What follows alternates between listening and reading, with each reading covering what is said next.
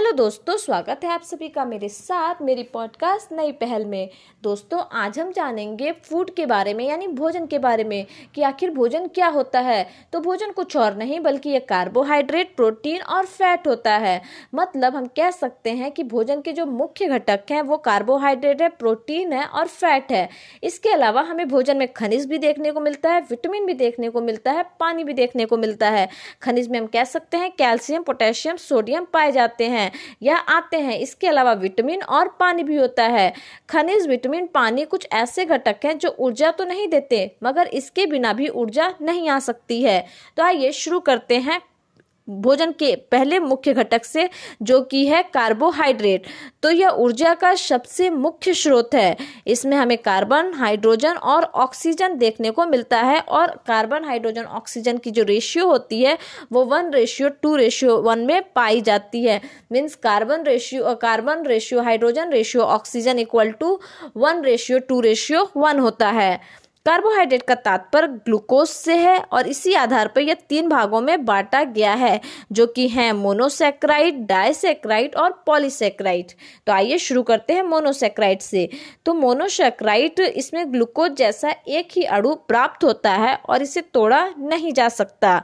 उदाहरण की बात करें कि मोनोसेक्राइड में कौन कौन से कार्बोहाइड्रेट पाए जाते हैं तो वो आपका ग्लूकोज हो गया, फ्रुक्टोज हो गया, गैलेक्टेज गैलेक्टोज हो गया।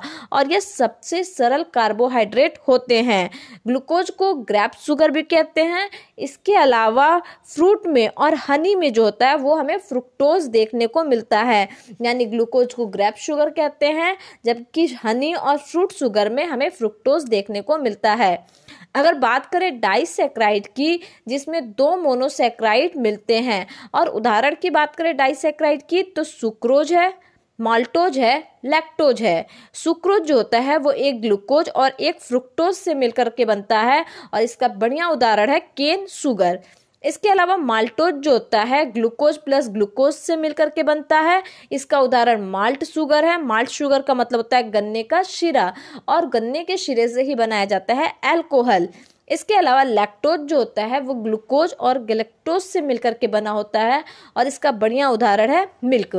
मिल्क में हमें कार्बोहाइड्रेट भी देखने को मिलता है, मिल्क में हमें प्रोटीन भी देखने को मिलता है। मिल्क में जो कार्बोहाइड्रेट मिलता है, वो लैक्टोज होता है और मिल्क में जो प्रोटीन होती है, वो कैशीन होती है। बात करते हैं पॉलीसेक्राइड की तो जब बहुत सारे ग्लूकोज मिलते हैं तो इसे पॉलीसेक्राइड कहते हैं। इसके उदाहरण हैं स्टार्च ग्लाइकोजन और सेलुलोज स्टार्च जो होता है, ये ग्लूकोज के मिलने से बनता है और ये पौधों का संग्रहित भोजन है। जबकि ग्लाइकोजन की बात करें तो ये जंतुओं का संग्रहित भोजन है और सेलुलोज जो होती है, इससे पादप के शरीर का निर्माण होता है। बात करते हैं हम प्रोटीन की तो प्रोटीन जो होते हैं, हमारे शरीर प्रोटीन से ही बना होता है। प्रोटीन अमीनो अम्ल का बहुलक होता है। अमीनो एसिड में सल्फ़र पाया जाता है और सल्फ़र एक बदबूनुमा गंध देती है। पाचन की प्रक्रिया में भोजन को तब तक पचाते हैं जब तक कि अमीनो एसिड नहीं मिल जाता। हमारे शरीर के सभी प्रोटीन का निर्माण 20 अमीनो एसिड से अमीनो एसिड से होता है और अमीनो एसिड दो भागों में बांटा गया होता है, एक आवश्यक अमीनो एसिड और दूसरा अनावश्यक अमीनो एसिड। आवश्यक अमीनो एसिड की बात करें, जिन्हें पानी का स्रोत बाहर से होता है, जैसे दाल, दूध, मांस, सोयाबीन, अंडा। जबकि अनावश्यक अमीनो एसिड जो होता है, जो हमारे शरीर से ही प्राप्त हो जाता है।